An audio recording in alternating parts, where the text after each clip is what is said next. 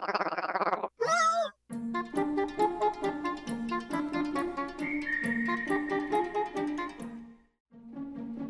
Gel Daha Gelecek podcast'in bugünkü bölümüne hoş geldiniz. Bugün konuğumuz Sertaç Doğanay, Doktor Sertaç Doğanay. Doktor deyince biraz enteresan gelecek tabii ama biraz nedenini anlayacağız. Doktor ve teknoloji alakasını belki bağlayamıyor olabilirsiniz ama çok enteresan bağlantılar yakalayacağız. Sertaç hoş geldin. Hoş bulduk, hoş bulduk. Şimdi kim kimi misafir ediyor yani? Sen Amerika'dasın, ben İstanbul'dayım. Nasıl olacak bu iş? Teknoloji sağ olsun diyelim, artık misafirlik ortadan kalktı. Karşılıklı bağlanıyoruz. Teknoloji bizi birleştiriyor diyelim biraz. Ya Aykut, şu an yaptığımız şeyi benim hayal etmem mümkün değildi. Ben eski radyocuyum. Yani işte 92 ile 98 arası ben 6 sene üniversitede okurken bir sürü radyoda, o zaman daha özel radyolar yeni çıkmıştı. Çok da böyle havalı da bir işti. Radyo programcılığı yapıyordum. Yani işte ücret falan almıyordum. Gayet böyle keyifli bir şekilde hobi olarak bu işle uğraşıyordum ve radyolar o zaman kocaman binalardı. Yani böyle 3 katlı bina mesela, bir odada sadece şeyler vardı. CD'ler var. Binlerce CD'nin olduğu bir oda düşün mesela, tamam mı? Böyle acayip güzel Denon mixer'lar, işte ondan sonra kompakt disk player'dan çalıyorduk bak müzikleri. Yani bak şöyle diyeyim sana, radyo programındasın ve CD çalıyorsun. Yani şey falan yok, yazılım falan yok ortada yani. 25 sene öncesinden bahsediyorum. Şimdi bugün sen Amerika'dasın, ben buradayım. Birazdan bu yapacağımız sohbeti kaydedeceğiz. Yani işte podcast olarak yayınladığın gün sen bunu, dünyadaki herkes bunu dinleyebilecek. Abi bu akıl almaz bir şey ya. Çok şey, hayal edebileceğim bir şey değil de öyle söyleyeyim sana yani. Yani tabii şey çok heyecanlı. Düşündüğün zaman giriş bariyeri o kadar düşük ki. Tabii Türkiye'de döviz kuru ve ondan kaynaklı teknoloji, iletişim ve cihazlara ulaşmanın zorluğu bir kenara ama gerçekten giriş çok basit. Yani bir bilgisayar, bir kulaklık, biraz temiz sesten arındırılmış bir odada hemen kendi yayınına başlayabiliyorsun ve insanlara bir söylemek istediğin bir sözün varsa verebiliyorsun. Müthiş bir şey bu yani. Tabii bir radyo kalitesi olmayabilir. Bunun için biraz geliştirme gerekiyor. Ama söyleyecek bir sözü olan herkes için bir anda bir ortam var. Müthiş bir şey bu. Evet, yani bu alana da beni sokan sensin. Açıkçası benim podcastler hakkında az bir şey, böyle bir bilgim vardı ama sen ne zaman bu Podiolab'ı, ki Podiolab'dan bence bahset bugün. Bu bizim ilk podcastimiz olduğu için orada çok güzel iş yapıyorsun. Ondan sonra ben yavaş yavaş konuya uyandım, açık söyleyeyim, ve Spotify'da dinlediğim podcastler, hani özellikle son işte 2 haftadır 3 haftadır öyle söyleyeyim, arabada giderken ya da yolda yürürken artık müziktense birazcık podcastlere doğru kaydım. Acayip şeyler öğretiyor bana. Yani bir başka yerde belki saatlerce araştırarak öğrenebileceğim bir şey. Mesela işte bilimsel yaklaşımın ya da bilimsel yöntemlerin tarihi diye bir podcast dinledim mesela geçenlerde. 2 tane arkadaş gerçekten çok bilgililer. Derya Deniz, sana öyle söyleyeyim.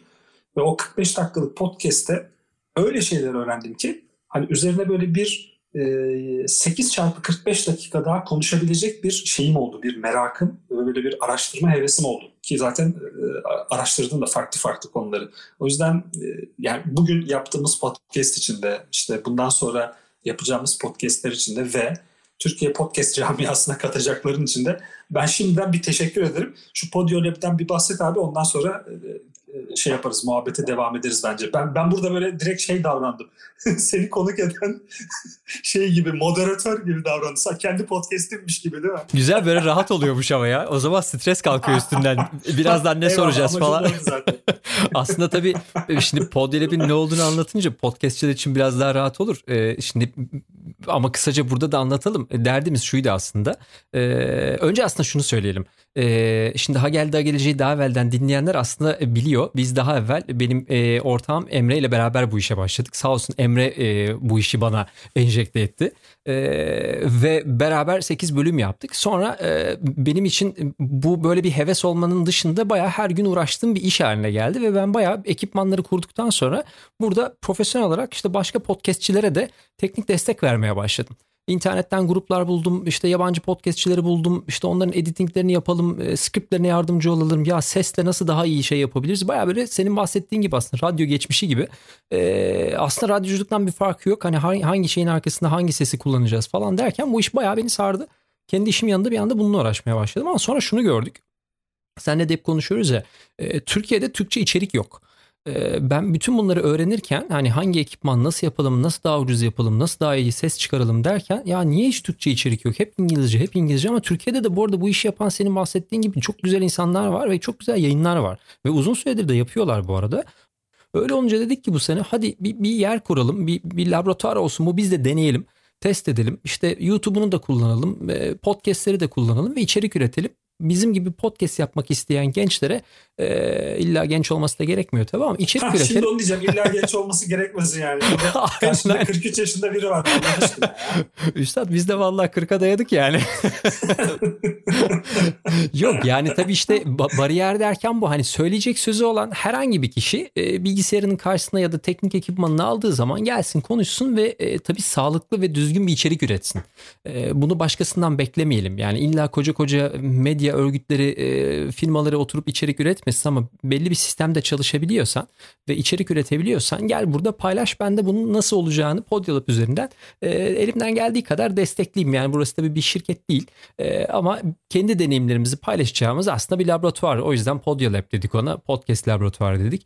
Bakalım bir şeyler deneyeceğiz inşallah, bu hafta bir aksilik olmazsa yayına girecek. Dolayısıyla onu soracaktım, web sitesi ne zaman yayına giriyor? Eğer bir aksilik olmazsa bu çarşamba günü ilk kısmını açacağız. İçerikleri oluşturmaya başladık. Tabii karşımızda öyle Wikipedia gibi bir şey beklemesinler. Biz kendi deneyimlerimizi yaptıkça burada yazıp işte ses kaydını deneyelim, mikrofonu test edelim. Hani nasıl daha iyi teknik kısmını kullanırsın? Ufak ufak çeviriyoruz ama tabii bir destek olmak isteyenlere de internetten paylaşmaya başladım. Bize ulaşırlarsa beraber tabii çok daha iyi şeyler üreteceğimizi düşünüyoruz. Yani herkesin deneyimi kendine göre daha farklı. Onlardan da faydalanmak lazım. Dolayısıyla böyle bir enteresan bir giriş yaptık. Bugün seninle de beraber olmamızın sebeplerinden bir tanesi de bu aslında. Şimdi sen bana hostluk yaptın, ben de sana co-hostluk yapayım. Aslında bugün Sertaç'la beraber olmanın hikayesini bir anlatmak lazım. Çünkü bugün bundan sonraki yayınların ilki aslında. Demin dedim ya, Emre ile beraber başlamıştık. Bugün devam ederken Ha Geldi Ha Gelecek ve Podiolab'de Sertaç'la farklı konularda sürekli beraber yayın yapıyor olacağız. Ve teknoloji üzerine konuşacağız. Şimdi o doktorluk kısmına ve teknolojiye gireceğim. Nereden hangisi çıktı diye. Sertaç Türkiye'de uzun süredir dijital alanda çalışmalar yapan ama hem akademik tarafta hem şirket tarafında, özel sektör tarafında çalışmalar yapan biri. Çok kıymetli bilgiler paylaşıyor. Bilenler bilir, ya TED videolarından yakalamışsınızdır, TED konuşmalarından, ya YouTube kanalından yakalamışsınızdır. Farklı yerlerden Sertaç'ın sürekli bilgi paylaşımı yaptığı ve bilgiyi alıp tekrar değerlendirip yayınladığı bir hayatı var. Dolayısıyla bir onu soracağım. Sertaç, teknoloji ve doktorluk nereden geliyor? Bir onu anlatır mısın? Ya şimdi benim bu doktorluk ve teknoloji hikayesi biraz ilginç bir hikaye. Aslında hayatımda pek çok şey benim kararım, bilincim ve inisiyatifim dışında gerçekleşti. Hala da öyle olmaya devam ediyor da ben bir yerden bir şeyi yakaladığım zaman, yani bir ışık gördüğüm zaman, bir şeye heves duyduğum zaman arkasından dibine kadar gitme davranışında bulunabilen bir insanım. Onu becerebiliyorum. Şimdi doktorluk tarafı şöyle, ben aslında mühendis olmak istiyordum. Yani 92 senesinde üniversiteye girdiğim zaman, üniversite sınavına girdiğim zaman, milattan öncesinden bahsediyorum, 92 senesi. O zamanlar sistem farklıydı. Yani önce tercihleri yapıyordum. Ondan sonra da sınava giriyordum. Puanın hangisi tutarsa oraya giriyordum. Benim 6 tane mühendislik tercihim vardı. İşte 3 bilgisayar, 3 tane de endüstri mühendisliği. Son sıraya da, yani hiçbiri olmazsa dışarıda kalmayayım diye, İstanbul Tıp Fakültesi'ni yazmıştım. Çünkü İstanbul Tıp Fakültesi'nin puanı ilk defa o sene, bir önceki sene aldığı bu şeyden, ek kontenjanlardan vesaireden dolayı bir miktar düşmüştü. Dolayısıyla hani çok olacak bir şey değil bu. İstanbul Tıp Fakültesi Türkiye'nin en değerli tıp fakültelerinden biri. Ve düştü o sene. Dolayısıyla ben de hani hiçbir şey olmazsa o olsun diye. Ben karambolde İstanbul Tıp'a girdim. İstemeyerek girdim. 92 senesinde de ben üniversiteye girdiğim dönemde dünyada 50 tane web sitesi var yani. ÖSYM'nin web sitesi diye bir şey yok yani, öyle diyeyim sana. Ankara'daki arkadaşlardan telefonla öğreniyoruz. Öğrendim, yazlıktayız. Babama gittim, dedim ki baba, dedim, İstanbul Tıp Fakültesi olmuş. Canı sağ olsun oğlum dedi. Yani sana bir şey olmasın. Sıkıntı değil, bir şekilde okursun artık dedi. Öyle geçtik yani, ben bayağı bir üzülmüştüm fakat okul hayatım benim çok renkli, çok zevkli geçti. Biraz evvel bahsettiğim gibi mesela radyoculuk tecrübesi o zamanlardan kalan bir heves, bir tecrübe olarak geldi.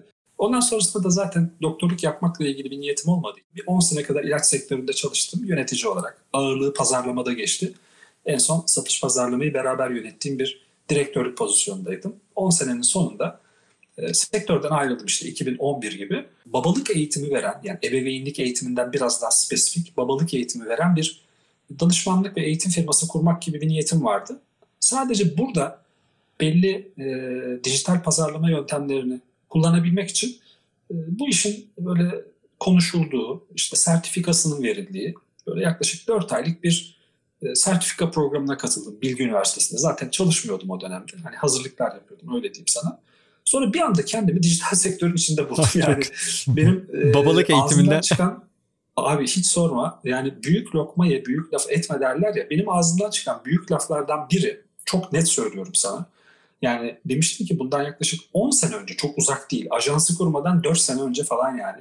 Hani hayatta her şeyi yaparım ama reklam sektöründe çalışmam demiştim bir gün. Yani o da şey, birileri kafama attırmıştı yoksa reklam sektörünün hani alayına gider yaptığımdan, alayını sevmediğimden değil, çok sinirlendirmişlerdi beni bir şey için. Ya demiştim ki Allah kahretsin yani her şeyi yaparım ama ben bir gün reklamcı olmam demiştim. Bir gün reklamcı oldum, ondan sonra 6 senedir reklamcıyım. Sektörde çok değerli insanlar var. Onlardan bir sürü şey öğreniyorum. Zaten bu bahsettiğim işte Bilgi Üniversitesi'ndeki programda da sektörde ne kadar dijital reklamcı, dijital pazarlamacı varsa onlar eğitmen olarak geldiler. Hepsiyle de şu an arkadaş olarak görüşüyorum. İş ortamında beraber yürüttüğümüz faaliyetler var. En başta işte Aykut Aslantaş gelir. Bir sene boyunca şey düzenledik onunla. Meetup İstanbul düzenledik. Sektörün önemli kişilerini orada misafir ettik. Mesela Aykut orada benim şeyimdi, eğitmenimdi. Hala hocam derim kendisine arada 10 yaş olmasına rağmen. Ben ondan 10 yaş büyüğüm ama. Dolayısıyla böyle bir şekilde sektöre girmiş oldum. Bir ajans kurdum. Fakat bu 6 senelik süreçte, yani 2012'den bugüne kadar gelen süreçte dijital pazarlamanın ötesinde geleceğe ve teknolojinin bizi götüreceği yere çok fazla merak saldım. Bu merak beni bir sürü kitabı okumaya, bir sürü kaynağı araştırmaya, hatta artık öyle bir yere getirdi ki üniversitede bunun dersini verme noktasına getirdi. Ben zaten aslında işte 2013'ten beri Yeditepe Üniversitesi'nde dijital pazarlama dersleri veriyorum bu şeyde, MBA'de. Fakat önümüzdeki dönem işte seninle üzerine konuşuyoruz, fikir alışverişinde bulunuyoruz, çok katkını alıyorum. Kadir Has Üniversitesi'nde bir ders açıyorum ki bu dünyada bir ilk olacak. O da teknoloji iletişimi dersi. Teknoloji iletişimi dersinin hani çok diğer derslerden farklı bir yönü olacak. Çünkü dünyada ilk defa bilmiş olacak bu. Yani dünyada da şu an teknoloji communication'ın bir karşılığı yok. Yani bu konuda yazılmış kitap bulamıyorsun, öyle söyleyeyim. Hatta Google'a teknoloji communication yazdığın zaman Google Communication teknoloji olarak algılıyor bunu. Tersten algılıyor ve karşına iletişim teknolojileriyle ilgili aklına ne varsa onu getiriyor. Şimdi teknoloji iletişimi benim bundan yaklaşık işte 3 ay öncesinden, 4 ay öncesinden beri kullandığım bir terim ki ben artık kendimi her yerde teknoloji iletişimcisi olarak anlatıyorum. Bunun ne anlama geldiğini, bunun neden böyle bir ihtiyaç duyulduğunu, böyle bir şeye, ne işe yarayacağını her yerde soruyorlar. Ben de bunları çok basitçe şöyle anlatıyorum. Şimdi sen bana soracaktın da sormadan anlatıyorum. Evet, kesmedim o yüzden. Güzel gidiyor şu anda. Eyvallah. Anlaştığımız gibi bak. Ezberlettim bana bunların hepsini. Onu şimdi tek tek... Tabii canım, dinleyenler bilmiyor aslında. Şu an metinden okuyoruz aslında biz, değil mi? Ya metinden okuma deyince bak, lütfen bunu kaydet abi. Ben bunları anlattıktan sonra şu voice to text teknolojisini bir şey yapalım, üzerinden bir geçelim. Sende acayip bilgiler var. Demin yayından önce konuştuk. O çok arada çok heyecanlandırıcı yani. Şimdi teknoloji iletişimi aslında benim ilk defa Türkiye'de telaffuz ettiğim bir şey ama bizim pek çok arkadaşımız, pek çok hocamız, büyüğümüz veya işte teknoloji camiasında önde gelen kişiler aslında bir süredir derken uzun bir süredir buna benzer bir aktivitenin içindeler. Yani teknolojinin iletişimini yapan ilk kişi ben değilim ama bunu bir şekilde isimlendirmek ve akademik tarafta bunun bir karşılığının olması herkese katkıda bulunacak bir şey. Dolayısıyla teknolojinin en basit şekilde hedef kitlelere aktarılması, yani önce bir anlaşılması, ondan sonra aktarılması, sonra da toplumun buna bir şekilde adapte olmasını sağlanması teknoloji iletişiminin en önemli çıktılarından, en önemli hedeflerinden biri. Çünkü şimdi şöyle bir gerçek var. Mesela hani pek çok konferansta, pek çok seminerde falan bunlar dile getirilir ama bu podcast'i dinleyen herkesin bu konferanslarda bulunma şansı olmayabilir. Sonuçta hani İstanbul gibi bir yerde bizim elimizde çok imkan var. Ben kurduğum WhatsApp gruplarında her hafta ücretsiz etkinlikleri paylaşıyorum. Yani her hafta teknoloji, pazarlama, iletişim vesaire alanında katılınabilecek 20'nin üzerinde ücretsiz etkinlik var. Mesela 10 sene evvel böyle bir şey yoktu. Yani 10 sene evvel İstanbul'da etkinlik diye bir şey yoktu neredeyse, öyle söyleyeyim sana. Fakat teknoloji, dijital sektörün doğuşu, işte böyle bir ekonominin, böyle bir sektörün yavaş yavaş ilerlemesi, ki öyle bir ilerlemiş ki araya şöyle bir bilgi sıkıştırayım. Mesela 10 sene evvel mobil pazarlama diye bir şey yoktu Aykut. Amerika'nın öngörüsü, geçen gün şeyde okudum, emarketer.com'un istatistiklerinden birinde 2020 itibariyle dünyanın en büyük reklam pazarı mobil pazarı olacak. Yani dergileri, gazeteleri, ıvır zıvır her şeyi at bir köşeye. Mobilde verilen reklamlar dünyadaki bütün diğer reklamların toplamından daha fazla bir hacim sahibi olacak. Yani düşünsene 8 sene evvel mobil pazarlama diye bir şey mi vardı? Mobil reklam diye bir şey mi vardı? Hatırlasana 2010. 2010'da şey yok ya. 2010'da Facebook'un mobili yok yani, öyle düşün. Daha aplikasyonu üretilmemiş. Ya da ne bileyim işte 2010'da daha şey kurulmamış abi, hatırla. Instagram kurulmamış ya da 2010'un sonlarında kurulmuş. 2011'de kuruldu. 2012'de de şeye satıldı. Facebook'a satıldı zaten. Şu an şey satışlarına da bakmak lazım. Desktop satışlarına baktığın zaman neredeyse ölmüş vaziyette. Eskiden herkesin evinde bir tane desktop vardı. Şimdi çocuklara desktop'u göstersen bu Lenovo ne işe yarıyor diye bakacak yani. Evet. Aynen öyle. Dur, nereden geldim buraya? Ne anlatıyordum? Teknoloji iletişiminden bahsediyorum. Şimdi son 10 seneye, son 20 seneye baktığın zaman, aslında bundan biraz daha gerisine baktığın zaman bizim işte o konferanslarda konuşulan şeylerden buraya geldim. Mesela dünyada üretilen, son bir senede üretilen veri, geri kalan dünyanın bütün tarihinde üretilen veriden daha fazla bir veri. Yani korkunç bir şekilde veri üretiyoruz. Mesela şöyle bir istatistik var. Korkunç bir istatistik bu. 97 senesinde ben üniversite son sınıftaydım. 1 gigabaytlık veriyi depolamanın maliyeti $10,000'mış abi. Bak $10,000. 1 gigabayttan bahsediyorum ya. 1 gigabayt dediğin şey ne? Telefonumuzda şimdi 100 gigabayt taşıyoruz. Öyle düşün. Yüzüne bakmıyorsun. Ama şimdi 1 GB'lık veriyi depolamanın maliyeti 2018'de 1 sente yaklaştı. Yani $10,000'dan 1 sente düştü.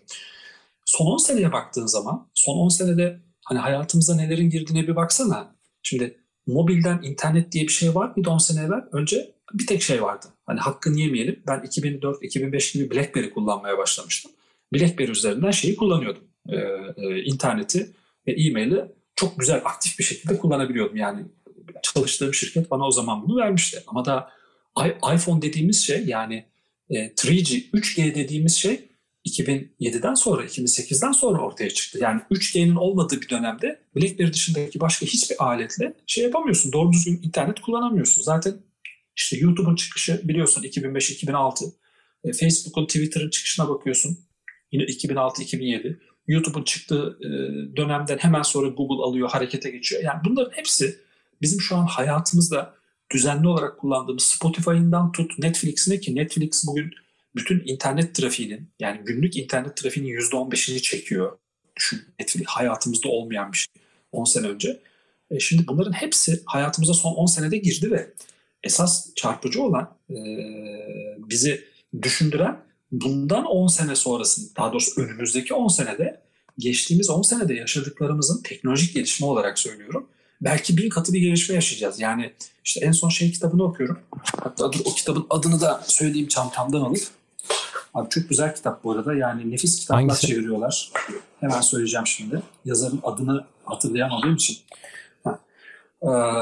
Teknolojiye Karşı İnsanlık diye bir kitap okuyorum şimdi. Bu Siyah Yayın Evi'nin Bilim Teknoloji Gelecek serisinin bir kitabı. Gert Leonhard diye bir adam. Gert Leonhard, bir şeyde rastladım ben buna. Bir YouTube videosunda Yale Üniversitesi'nde bir derse konuk oluyor. 1,5 saatlik bir ders kaydı, öyle söyleyeyim. Ve dedim ki bu adam benim adamım yani. Çünkü adam şeyi tartışmaya açıyor. Yani teknoloji buralara gidiyor, eyvallah da biz insanlar olarak buna nasıl şey yapacağız? Adapte olacağız. Ve gerçekten acaba teknolojinin getirdiği her şey iyi midir? Olumlu mudur? Burada hangi riskler var? Biz hangi konuları tartışmalıyız ki 10 sene sonra başımıza büyük belalar gelmesin konusunu tartışmaya açan biri bu. Orada da mesela diyor ki önümüzdeki, diyor, 3 ila 5 senede, diyor, yani 2023-2025 falan gibi, biz nasıl bugün işte WhatsApp denen teknolojiyi artık şey gibi kullanıyoruz, bir uzvumuz gibi, yani parmağımız, ayağımız, gözümüz falan gibi oldu WhatsApp. bu artırılmış gerçeklik ve sanal gerçeklik teknolojileri aynen bu kadar basit bir şekilde hayatımıza girecek ve neredeyse bedavaya girecek diyor. Şimdi soru şu, bu teknolojiler hayatımıza girdi. Çok da ucuza kullanabiliyoruz, süper. Peki oradaki o şeyi, sanal gerçekliğin ve artırılmış gerçekliğin bizde yarattığı şeyi yaşadıktan sonra bu haz olabilir, bu merak olabilir, bu başka bir duygu olabilir. Gerçek gerçekliğe, yani gerçek hayatın gerçekliğine tekrar dönmek isteyeceğiz mi diyor mesela. Yani öyle değişik tartışma konuları var ki dolayısıyla adaptasyon problemi olmaya başlayacak gibi.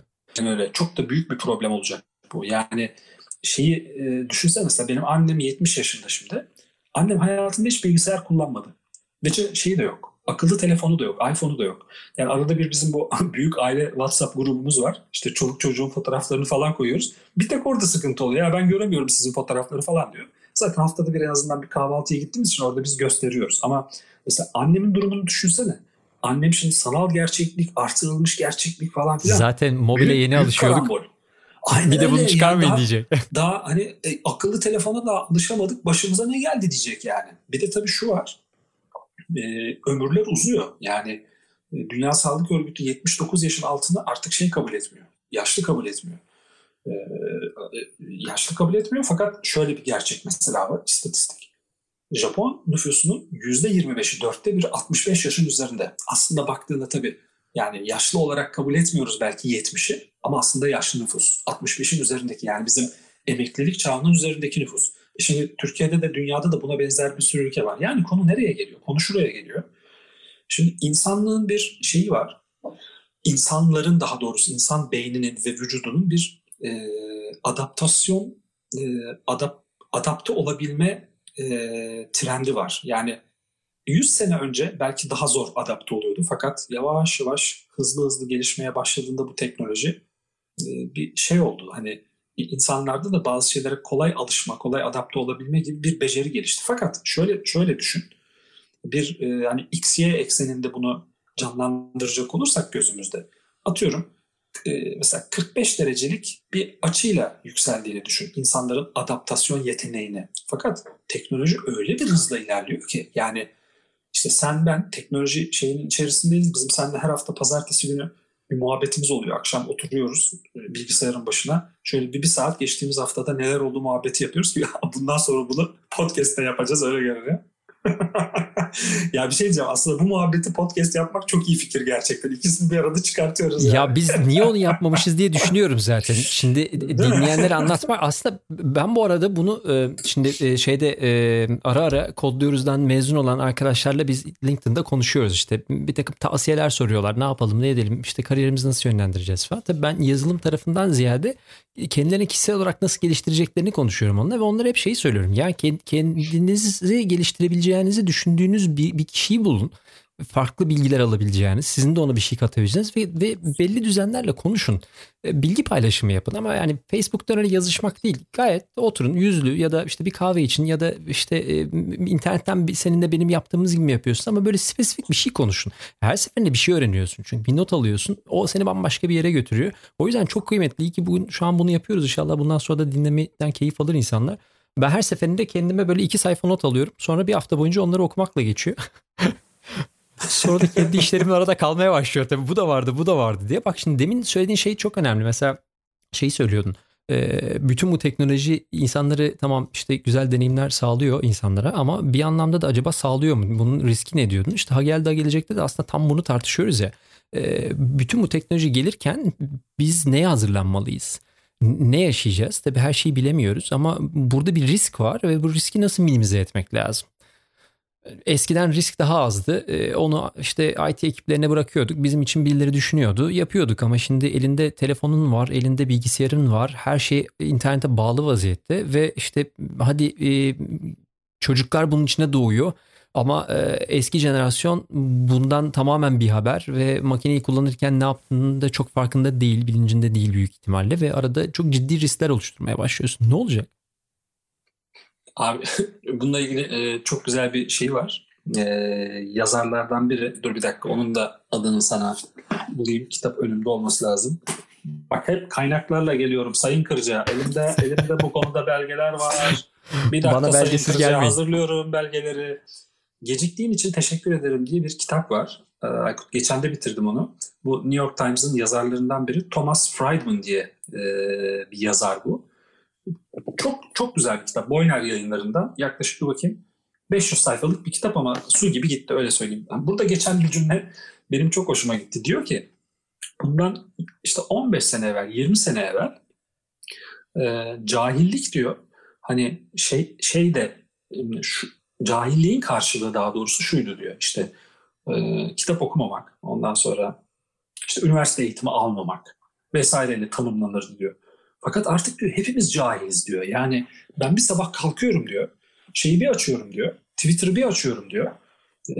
Twitter'da oluştuğum listeler var diyor. Mesela işte teknolojik yenilikler, inovasyon, işte dijital ekonomi vesaire.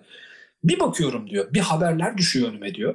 Allah'ım diyor ben bunların hiçbirini bilmiyorum diyorum diyor. Yani her sabah yeni bir cahil olarak hayata başlıyorum diyor. Her gün önce binlerce yeni veri. Abi hepimiz için öyle. Demin işte seninle yayından önce sohbet ederken dedim ki Aykut Allah aşkına bunlar ne yani? Hani bahsettiğin şeyler benim ilk defa duyduğum şeyler. Daha doğrusu hayal etmemişim şimdiye kadar. Öyle bir şey olacağını varsaymamışım yani. Hani olabilir diye bile düşünmemişim. O yüzden hani ne olacak sorusunun cevabı biraz şu. Bizim insanlar olarak şunu becerebilmemiz gerekiyor. Artık sana üniversitede öğrettikleri bilgi, işte bugün herhangi bir kurstan aldığın bilgi tek başına yeterli değil. Çünkü gerçekten her sabah kalktığımızda yeni bir cahil insan olarak hayata başlıyoruz. Dolayısıyla bizim şu beceriyi geliştirmemiz, daha doğrusu belki bundan sonraki kuşaklara şu beceriyi geliştirmeleri için heves vermemiz, onları motive etmemiz gerekiyor. O da yeniden öğrenebilme becerisi. Ve öğrendiğini bırakıp, öğrendiğini çöpe atıp, yani o gerçekten eskimiş olabiliyor. Yani bu şey de olabilir. Atıyorum işte bir gün dünyanın yuvarlak değil de küp olduğu kanıtlanmış olabilir. Biri bunu kanıtlarsa biz buna inanabiliriz bilimsel olarak. O gün geldiğinde o bütün alışkanlıklarını, bütün geleneksel düşüncelerini, işte üniversitede sana öğretilenleri çöpe atıp oradan bir başka yere geçebilmen anlamına geliyor. Şimdi benim uzmanlık alanlarımdan biri, ilgi alanlarımdan biri, çok okuduğum, konuştuğum alanlardan biri pazarlama ya. Pazarlama konusunda bana çok şey geliyor mesela. Ve öğrenci arkadaşlardan hangi kitapları okuyalım geliyor. Şimdi onlara birkaç tane şey öneriyorum. Kaynak öneriyorum, kitap öneriyorum. Mesela şunu da ardından ekliyorum, diyorum ki tamam lütfen siz şeyi okuyun. Philip Kotler'ı okuyun. Yani işte endüstri mühendisliğinde mi okuyorsun? İşletmede mi okuyorsun? Tamam, hocalarınız size pazarlamanın gelenekselini anlatsın. Fakat önümüzdeki dönem öyle bir dönem ki artık bırak geleneksel pazarlamayı, dijital pazarlamanın bile dönüşeceği dönem. Yani senin yerine senin satın alma kararlarını algoritmaların vereceği bir döneme doğru giriyorsun. İşte işin içine birazdan senin anlatacağın o çok heyecan verici detayların olduğu ses teknolojisi, ses tanıma teknolojisi, işte sesin metne dönüştürülmesi, reklam hedeflemesi vesaire teknolojisi girecek. Yani şimdi bugün örnek veriyorum işte Türkiye'nin nedir mesela ODTÜ işletme ya da ODTÜ endüstri mühendisinden mezun bir arkadaşın bugün okulundan öğrendiği pazarlama ile ilgili bilgilerin pek çoğu önümüzdeki 5 sene sonra çöp olabilir. Olacak demiyorum ama olabilir, çünkü biz ne yapmışız hep işte pazar araştırmaları demişiz mesela. Ya abi 10 sene sonra pazar araştırması diye bir şey kalmayacak. Neden kalmayacak biliyor musun?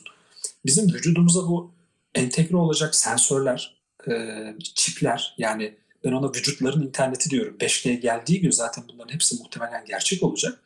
Hiçbir pazar araştırmasına gerek bırakmayacak bir şeyi sağlayacak bize. Düşünsene sen şimdi şeyi izliyorsun mesela. Bir reklam filmi izliyorsun. 1 dakikalık. Ben sana diyorum ki senle bir fokus grup yapıyorum. Reklamda neyi hazırladın? Reklamı sevdin mi? Şurasını beğendin mi? Oyuncuları nasıl buldun falan filan diye bir sürü şey soruyorum. Abi senin vücudunda ben sensörü taktığım gün bunların hiçbirini sana sormam gerekmeyecek. Reklamı izlediğin anda ben senin vücudunun verdiği tepkiyi real time, anlık olarak ölçebileceğim için o reklamın gerçekten doğru reklam olup olmadığını ben anlık olarak ölçebileceğim. Hatta daha ötesi, sana o reklamdan sonra aynı ürünün reklamını göstereceğim zaman o reklamı göstermeyeceğim.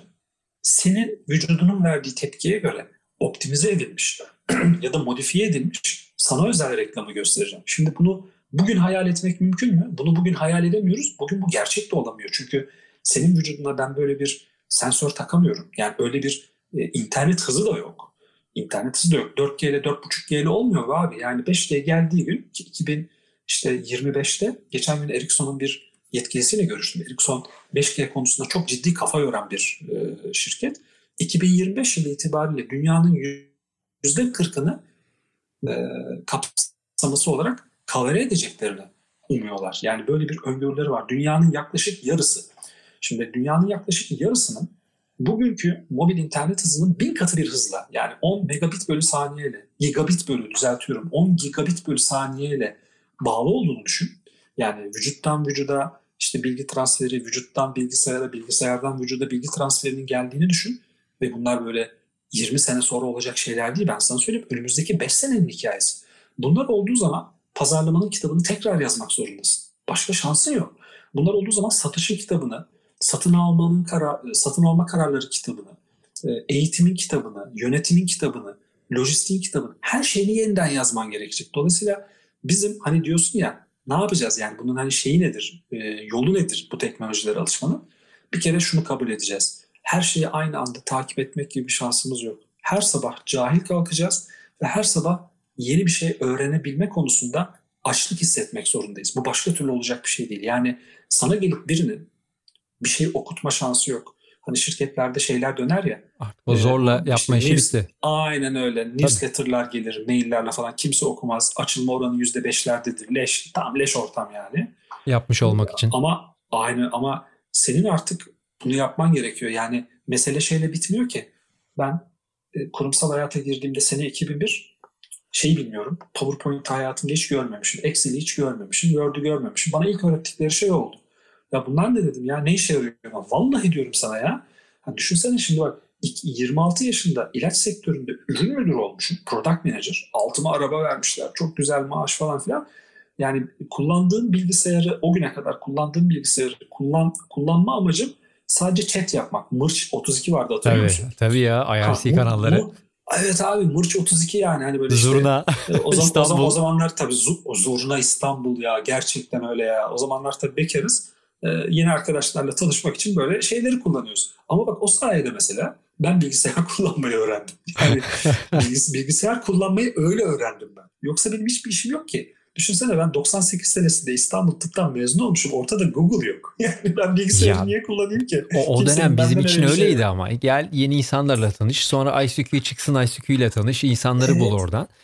Ya bizim için tabii şöyle bir risk oluyor. Şimdiki jenerasyon çok daha şanslı. Hep aslında işte Amerika'daki bulunan şeylerden geriden geliyorsun. İşte 5 sene geriden geliyorsun. Şimdiki jenerasyonun tam demin senin söylediğin şeyi yapması lazım.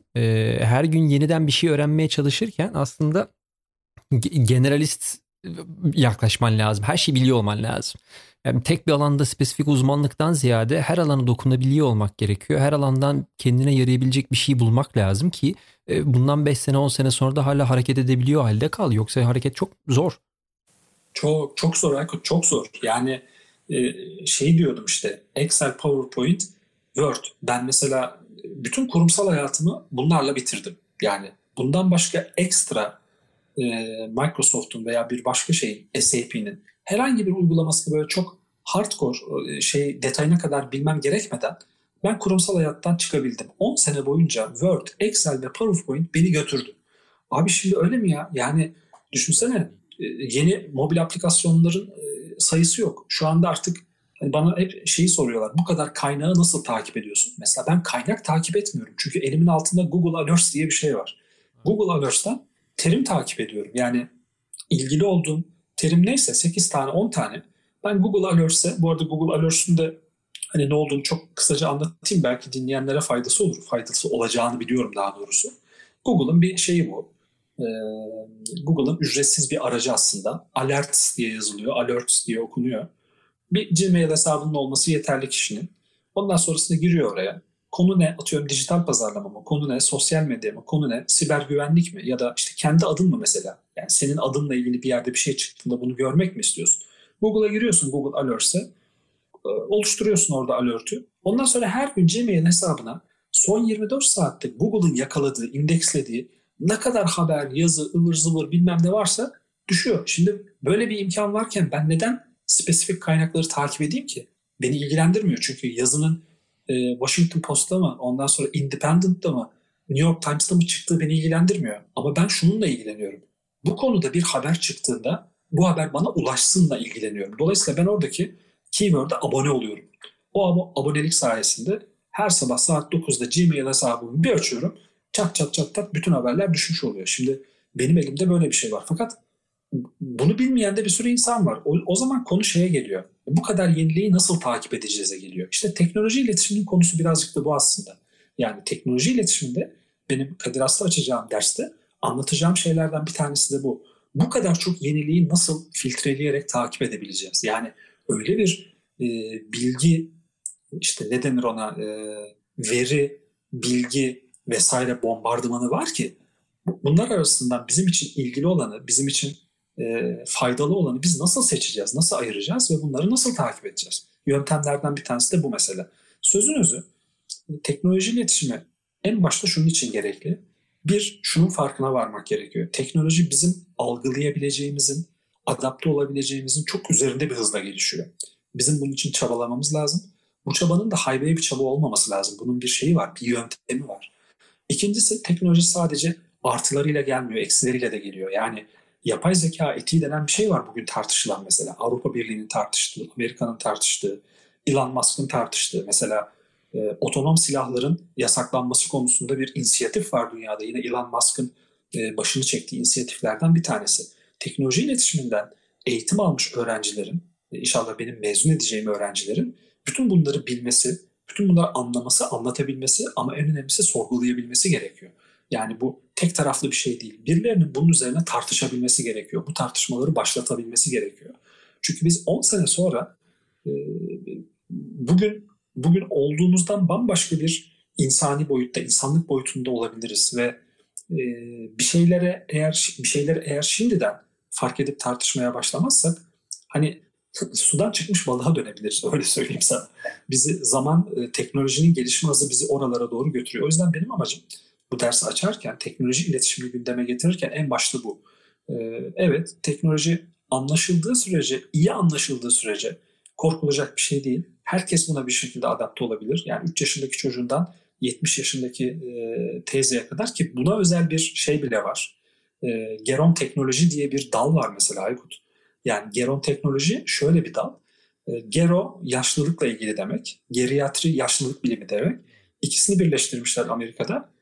Gerontoloji diye bir dal var. Yani yaşlıların teknolojiye adaptasyonu, teknolojik aletleri kullanabilmesiyle ilgili bir bilim alanı var. Bunun üzerine kafa yoran insanlar var dünyada, akademisyenler var. O yüzden bu, böyle tahmin ediyorum, bizim işte Şubat ayında başlatacağımız, ondan sonra da bir sürü yeni genç arkadaşın, benden başka bir sürü akademisyenin de eminim benden çok daha fazlasını yapacağı, üzerine böyle bir sürü tuğlalar koyarak geliştireceği ve ondan sonra da dünyada tartışmaya açacağı bir konu olacak. En azından benim hevesim o, öyle söyleyeyim yani. Ya ben çok kıymetli buluyorum. İki açıdan. Bir, dünyayı takip etmeyi öğrenmek açısından. Evet, teknoloji güzel, kullanıyoruz, elimizin altında çok havalı, harika şeyler sunuyor. Bir, dünyayı takip edebilmek lazım bunda. İki, üretmeyi, nasıl üreteceğini biliyor olmak lazım. Yani bugün tamam, yeni bir iPhone yapmıyor olabilirsiniz, zaten ucuzu var. Ama onu kullanıp daha uygun bir şekilde insanlara tüketebileceği bir şey sunabiliyor musun? Bir hizmet çıkarabiliyor musun? Çünkü en büyük sıkıntımız şu an o ve aslında erişim bariyeri çok düşük teknolojide. Yani şu an ellerinde bulundurdukları milyarlık telefonlarla çok rahatlıkla bir servis yapabiliyorsun ve dünyanın herhangi bir yerine satabiliyorsun ve bunu global ölçüye getirebiliyorsun. Yani bunu yapabilirken gidip sadece işte TikTok kullanmak bayağı problematik bir durum yani. Bir şekilde üretmek lazım. Ya evet. Ama tabii çok... şöyle de bir gerçek var. Yani hepimiz için geçerli bu. İnsan beyni kolay olanı seviyor. Yani insan beyni çok zorlanmayı seven bir makine değil. Yani hep konuşurken kendi aramızda, yani işte sorgulamayı seviyoruz diyoruz, tartışmayı. Hiç öyle bir şey yok aslında. Yalan yani. Beyin öyle çalışmıyor. Beyin olabilecek en az enerjiyi tüketerek ortaya en fazla şeyi çıkarmaya çalışan bir makine aslında. O yüzden de TikTok kullanan arkadaşları ben anlayabiliyorum. Yani burada bir enteresanlık görmüyorum. Hafta sonu çok sevdiğim üniversitelerden biri İTÜ'deydim. İTÜ'de Trendler Zirvesi'nde bir konuşmam vardı. Konuşmama yaklaşık işte bir yarım saat önce falan geldim. Salona girdim. Salondan böyle yanından geçip beni kulise götürdüler. Biraz laflayalım diye öğrenci arkadaşlar. salonun içinden geçerken, yani kenarından geçerken Aykut, salon tıklım tıklımdı. 400 kişi falan vardı. Oo dedim, süper ya, bizi mi dinlemeye geldi bunlar? Bekliyorlar beni, evet diyorsun. Hocam işte, evet hocam süper falan filan, böyle gazladılar. Abi sahneye bir çıktım, salonun yarısı boş. Dedim ki ne oldu? Kim yani çıkmış? Dedim ne oldu? Biri size dedim komut mu verdi? Sertaç sahneye çıktığında ayrılın diye. Gülüştüler Dağlı falan filan. Sonra öğrendim ki benden önce sahnedeki arkadaşlar gamerlarmış, oyuncular, aynı zamanda da YouTuber'lar. Meğer onların bir kitlesi varmış. Yani salonun yarısı bunların kitlesi, takipçisi yani, hayranı. Salonun yarısı boşaldı. Allah'ım, anlamadım ne oldu yani, beklediğim bir şey değil çünkü ben bekliyorum ki bütün salon böyle orada kalacak, dinleyecek. Çay kahve arasında salonun yarısı boşaldı. Sonra dedim ki ya merak ettim dedim, hani siz dedim Türkiye'nin en büyük, en başarılı diyelim, en işte yüksek puanla girilen mühendislik fakültelerinden birinde okuyorsunuz. Benim buradan hani mezun olan hocalarım, arkadaşlarım, akrabalarım var. Çok değer veririm ben İTÜ'ye. Merak ediyorum dedim, birkaç tane soru soracağım size. Samimi olalım biz bize yani. Dedim ki kaç kişi oyun oynuyor aranızda düzenli olarak? Bu arada hani orada bulunan yaklaşık işte 150-200 kişi kalmıştı. Bunların çoğu da mühendislik fakültesi öğrencisiydi. Öyle bir şeyimiz var. Öyle bir örneklem grubumuz var. Bak şimdi çıkan sonuçlara. Dedik ki kaç kişi düzenli olarak oyun oynuyor? Salonun yaklaşık %80'e el kaldırdı. Tamam, bunda şaşıracak bir şey yok. Kaç kişi dedim Twitch hesabı kullanıyor? Twitch'i biliyorsun. Bu tabii. Oyuncu arkadaşların bulunduğu mecra. Yine %80'e el kaldırdı. Arada şey sordum. Dedim şimdi benim size dedim anlatacağım böyle teknolojiyle ilgili, gelecekle ilgili çok heyecanlı şeyler var ama dedim benim bir Twitch hesabım yok. Acaba dedim bir Twitch hesabı açsam dedim nasıl olur dedim. Hocam orada uzak dur, yok dedi. Oraya girme. Çünkü orası sana göre değil. Orada dedi başına bela alırsın. Seni oradan şey yaparlar. Seni oradan dedi şutlarlar. Çünkü öğrendim ki yani Twitch'i az çok biliyordum ama oyun oynayanlara ya da işte oyun oynama meraklarına özel bir kanal olduğunu orada gördüm. Bak mesela düşün. Bu kadar işin içindeyiz. Benim bir Twitch hesabım yok ve öğrenciler de bana şey diyorlar. Aman hocam Allah aşkına oraya girme. orası bizim mecra. Biz seni Instagram'dan, LinkedIn'den takip ederiz diyorlar. Bir şey daha sordum sonra. Daha doğrusu iki şey daha sordum. Hani bizim teknolojik gelişimi anlatırken ve önümüzdeki dönem teknolojinin nasıl geleceğini anlatırken kullandığımız yaklaşık 60 senelik bir yasa var. Yani yeni bir yasa değil, 60 senelik Moore yasası diye bir yasa var. Şimdi ben Moore yasasını bundan 3-4 sene evvel öğrendiğimde çok heyecanlanmıştım. Yani ben çünkü teknolojiyle ilgili bir eğitim almadım. Bir mühendislik eğitimi yok. Okuyor öğreniyorum. Okuduğumda bildiğim şey oldu. Yani kalp atışlarım hızlandı. Çünkü şeyi anladım. Teknoloji gerçekten nasıl bu kadar hızlı ilerlemiş onu anladım. Ve ne kadar hızlı ilerleyecek bunu anladım. Şimdi mühendislik fakültesinde okuyan bir arkadaş ki artık sadece bilgisayar mühendisleri dijital teknolojiyle ilgili değil. Makine mühendisliğinin içinde de var. Endüstri mühendisliğinin içinde de var. Artık bilgisayar teknolojisi, işlemci teknolojisinin dışında kalan bir mühendislik dalı kalmadı. Bu arkadaşlara dedim ki bir yasa var. Ben dedim bu yasayı anlatacağım size. Anlattım. Bu yasanın adını bilen kaç kişi var dedim. Yani bu yasayı daha önceden duymuş olan kaç kişi var dedim. Salon yaklaşık %10'u ila %15'e el kaldırdı. Yani o kadardı öyle söyleyeyim sana. Sonra sonra çıkan sevgili Bilgehan Baykal benim yakın görüştüğüm arkadaşlarımdan bir, çok değerlidir. Çok teknoloji camiasının çok tecrübelilerindendir. Benden sonraki konuşmada o şeyi sordu. Dedi ki Sanayi ve Teknoloji Bakanlığı'nın ismini kimler biliyor dedi. Salon yaklaşık %15 ila %20'si el kaldırdı. Şimdi bütün bunları topladığın zaman burada İTÜ'lü arkadaşlara ben bir şey bulmuyorum. Bir hata yüklemiyorum. Yani onlar sonuçta evet, Türkiye'nin en parlak öğrencileri. Fakat oturup düşündüğün zaman oyuna bu kadar ilgili, YouTube'a bu kadar ilgili, Twitch'e bu kadar ilgili bir yaş ortalaması 22-23 olan parlak bir genç grubunun kendi çalıştıkları alandaki çalışan, Türkiye'nin politikalarını belirleyen, önümüzdeki 10 senenin planını yapan bakanının ismini değil her şeyini takip ediyor olmaları lazım. Yani Twitter'dan mesela gözlerini ayırmamaları lazım. Mustafa Varank ne diyor? Hangi raporları hazırlamış? Hangi çalışma gruplarıyla ne yapıyor? Yurt dışında ne yapıyor? Ne konuşuyor? Çünkü bizim üniversitelerden, mühendislik fakültelerinden mezun ettiğimiz arkadaşların girip de bir firmada görev yapmaları gibi bir beklentimiz yok ki onlardan sadece. Türkiye'nin bütün teknoloji politikalarıyla ilgili söz sahibi olabilir bu insanlar. Artık yani 30 yaşında, 35 yaşında milletvekili olan, politikaya atılan bir sürü genç var. Şimdiden bunları takip etmeliler ki yani Türkiye nasıl bir yere doğru gidiyor? Gelecek çağa, yakın çağa, yani önümüzdeki çağa nasıl hazırlanıyor? Bu politikalara biz nasıl katkıda bulunabiliriz diye kafa yormalı ki ortaya bir şey çıkabilsin. Öteki taraftan teknolojinin bu kadar hızlı nasıl geliştiğini ve bundan sonra ne kadar hızlı gelişebileceğini anlayabilmek için çok basit kuralları, çok basit işte 60 yıllık kanunları ve buna benzer şeyleri biliyor olması, bunları tartışıyor olması lazım ki ortaya bir şey çıksın. Çünkü Sertaç, orada aslında bir bilgi vereyim. E-spor marketi dünya çapında geçtiğimiz sene yaklaşık $500 milyon, hatta evet 2016'da $500 milyon, 2017'de $655 milyon bir piyasaymış.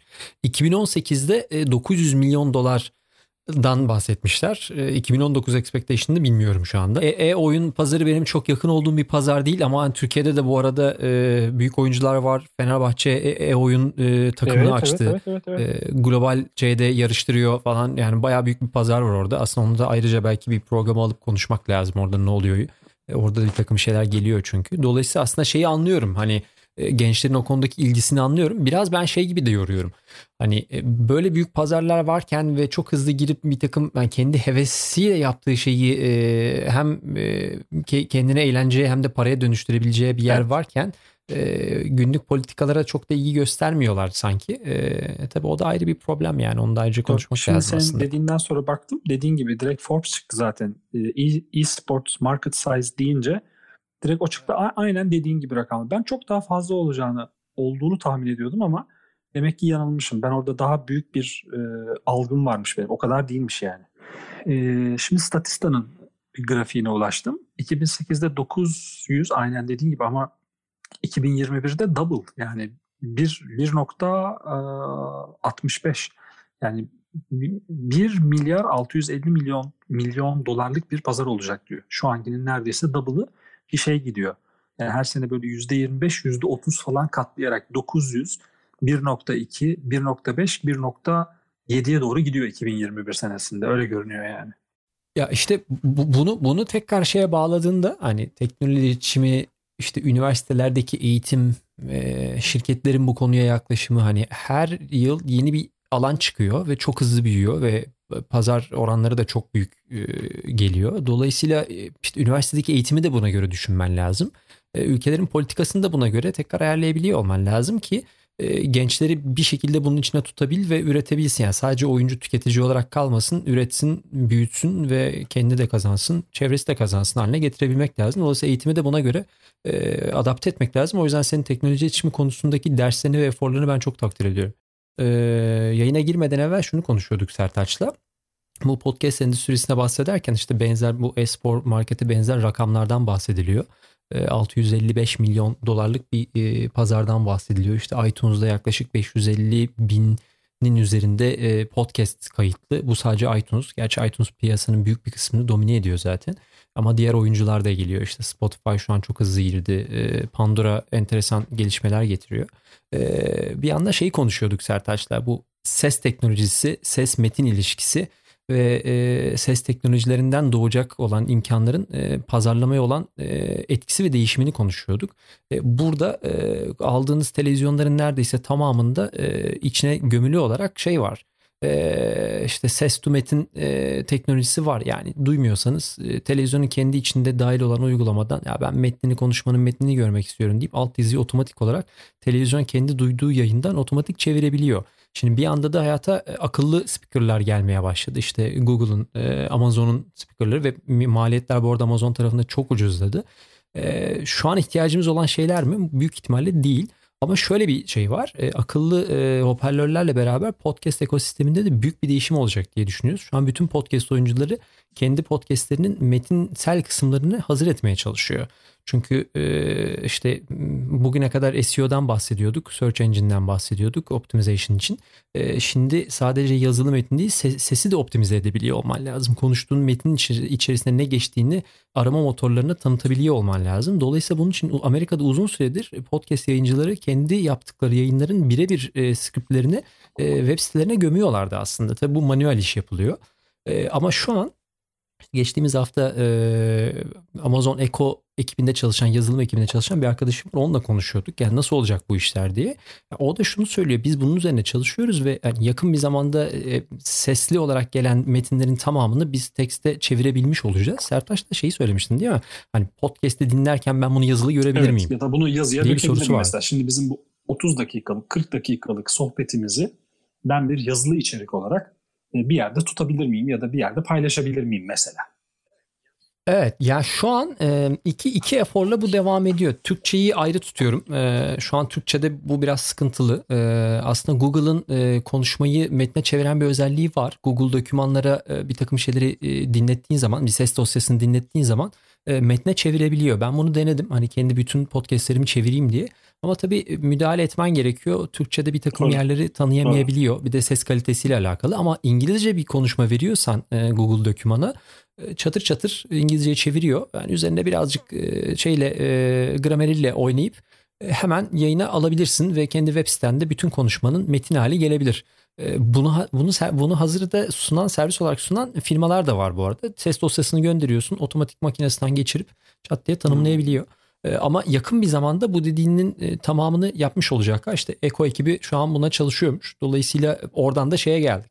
Yani arabamda giderken dinlediğim podcast'in içindeki konuşmadan tut da işte iki kişi arasında yapılan bir metinde geçen marka adının, işte Facebook'tan bahsediyorsam ya da ne bileyim işte MacBook'tan bahsediyorsam, PayPal'dan bahsediyorsam yakın bir zamanda onun reklamını başka bir mecrada sırf konuştuğumda duyduğundan dolayı görebilme teknolojisi altyapı olarak hazırı var ve buna çalışıyorlar aslında ve bütün gelecek buna. Hani oradan diyeceğim o ki aslında markaların SEO çalışmalarının yerine yanına voice engine optimization'ı da koymak ve bunun üzerine de konuşmak lazım. Acayip aslında. Acayip ya. Şeyi biz hedefleyebiliyor muyuz mesela? Bir YouTube videosunun içeriğini indeksleyip hedefleyebiliyor muyuz? Yani ya da atıyorum şunu yapabiliyor muyuz? Yapamıyoruz. Herhangi bir replik mesela. Gerçi buna özel açılmış web siteleri, forumlar falan var. Onları ayrı tutuyorum ama bir replik geliyor aklına. Hangi filmde olduğunu unutuyorsun. Bu repliği arayıp o direkt videonun içine gömülü olan script'ten bunu bulabilme şansımız var mı? Şu an yok. Ama şimdi düşünsene, akla gelen her şeyi arayabildiğin ve bu terimin geçtiği videolara, ses kayıtlarına ulaşabildiğin bir indeksleme teknolojisini düşün. Yani Google'ın yürüttüğü bütün o faaliyetin sadece yazılı metinler için olduğunu değil, aynı zamanda da sesli metinler, daha doğrusu sesli içerikler için olduğunu düşün. Acayip bir yere gidiyor yani. Müthiş değil mi? Hatta o şey örneğini bak burada bir de anlatmak lazım. Seninle geçen hafta gördüğümüz YouTube'daki şey çok ilginçti. Senin fark ettiğin olay, onu bir anlatsana abi. YouTube'da metni çeviren. Şey videolarında ağırlıklı olarak bu var. Hatta pek çoğunda İngilizce videolarda. YouTube videosunun sağ alt tarafında seçenekler var. O seçeneklerden bir tanesi de içerideki, daha doğrusu anlatılan içeriklerin yazılı metninin bize gösterildiği. Üstelik de dakika, saniye saniye. Yani işte 2 dakika 30. saniyede bir cümle, 2 dakika 33. saniyede bir başka cümle.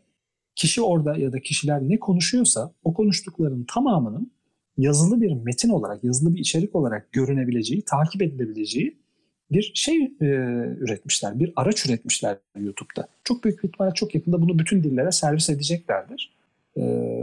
Ve bu acayip bir şey. Yani şeyi düşünsene, mesela duyma engellisin ve altyazısı yok şeyin. Videonun altyazısı yok. Fakat aynı zamanda o videoyu izlerken sağ tarafta o çıkan, sağ kolonda çıkan o yazılarda bütün video içeriğini anlaman, okuman, takip etmen, hatta buraya yorum yazabilmen mümkün. Yani bu az da bir sayı değil bu arada. Yani dünyadaki duyma engellileri, ses işitme engelleri hesapladığın zaman bu hiç az bir şey değil. Ama bunu sadece burada kullanmazsın. Bunu bir sürü yerde kullanabilirsin. Yani illa bunu kullanmak için bir engelli olmak gerekmiyor. Alırsın oradaki şeyi, kopyalarsın. Onun üzerine bir yorum yazarsın. Editlersin. Bunu başka bir yerde başka bir şekilde servis edebilirsin. Yani aslında şöyle bir çağa doğru gidiyoruz. İçeriklerin de karma olduğu ve birbirine dönüşebildiği bir çağ. Yani düşünsene, şimdi seninle konuştuğumuz şeylerden bir, demin de senin anlattığın şey, benim mesela evdeki kendi kitaplarımı, altını çizdiğim bölümleri ve not aldığım bölümleri bilgisayara geçirmek için kullandığım bir teknoloji haline geldi Google Documents'ın. voice to text teknolojisi. Yani alıyorum, altını çizdiğim yerleri okuyorum, direkt Word'e geçiriyor. Yani sesi yazıya dönüştürüyor. Şimdi yazıyı başka bir şeye dönüştürecek. Hatta biliyorsun şey var, deepfake teknolojisi diye bir teknoloji var. Korkunç bir teknoloji tabii bu, adı üstünde fake teknoloji. Yani senin sosyal medyada paylaşılmış olan, internette paylaşılmış olan fotoğraflarından ya da videolarından yola çıkarak, bunları kaynak olarak kullanarak, senin sesini de kullanarak aslında senin hiç söylemediğin, hiç yapmadığın şeylerin video prodüksiyonunu, ses prodüksiyonunu yaparak ortaya fake içerikler çıkartan bir teknoloji var. Yani sesin görüntüye, görüntünün tekste, tekstin ona, onun ona, bunun buna dönüştüğü, hepsinin birbirinin içine girdiği karma yapılar oluşacak ve her şeyin indekslenebildiği bir zamanda benim merakım şu olacak mesela. Yani şu an sadece yazılı içerikleri indeksleyebiliyoruz ve onları arama motorlarında arayabiliyoruz. Yarın sesi arayabileceğiz. Ondan sonra acaba insan düşüncelerini ne zaman indeksleyebileceğiz ve bunlara ne zaman erişimimiz olacak? Mesela benim merak ettiğim şeylerden biri de bu olur. Bunu da başka zaman konuşalım.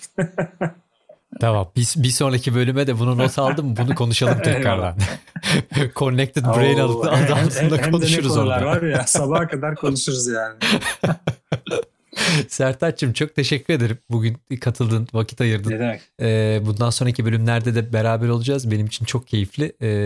Şimdi bu biraz tanışma oldu bizim için ve dinleyiciler için. Bundan sonra biliyorum senin müthiş yurt dışında çıkan raporları tek tek ekibinle beraber alıp Türkçeleştirdiğin ve paylaştığın bir alışkanlığın var. Dolayısıyla o verilerden, rakamlardan daha çok faydalanıp biraz gelecek öngörüsü alırız. Beraber konuşur, tartışırız. O yüzden çok kıymetli oldu benim için. Çok teşekkür ederim. Ben de çok teşekkür ederim. Burada çok büyük bir çabam var. Yani podcast pek çok işte insanın birbiriyle bilgisini paylaştığı bir platform olmanın ötesinde çok da büyük bir pazar olmaya doğru gidiyor.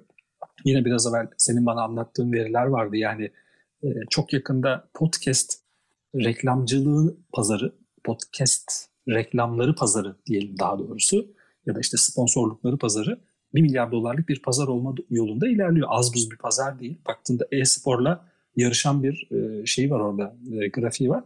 O yüzden bu alandaki katkın çok önemli. En azından hiçbir şey yapmadıysan bile bana podcast'in ne olduğunu anlattın. Oradaki o potansiyeli gösterdi. Hani benim birilerine fayda getirmemin ötesinde benim birilerinden faydalanmamı sağladın. Acayip güzel içerikler var. O yüzden ben çok teşekkür ederim. Böyle bir şeye beni de dahil ettiğin, misafir ettiğin için inşallah çok daha güzellerini yaparız beraber. Abi rica ederim, ne demek, altında kalmayayım o zaman. Çok sağ ol. Yani ben sadece bu camiada paylaşanlardan biriyim. Çok daha uzun süredir bu işi Türkiye'de yapanlar var. Ama buradaki bir tek şey, amaç hani yapmak isteyene yön gösterecek bir şey bulabilir miyiz için bir şeyler çıkarmaya çalışıyoruz. İnşallah bu konuda da beraber güzel şeyler yapacağız. O yüzden ben teşekkür ederim. Çok keyifliydi.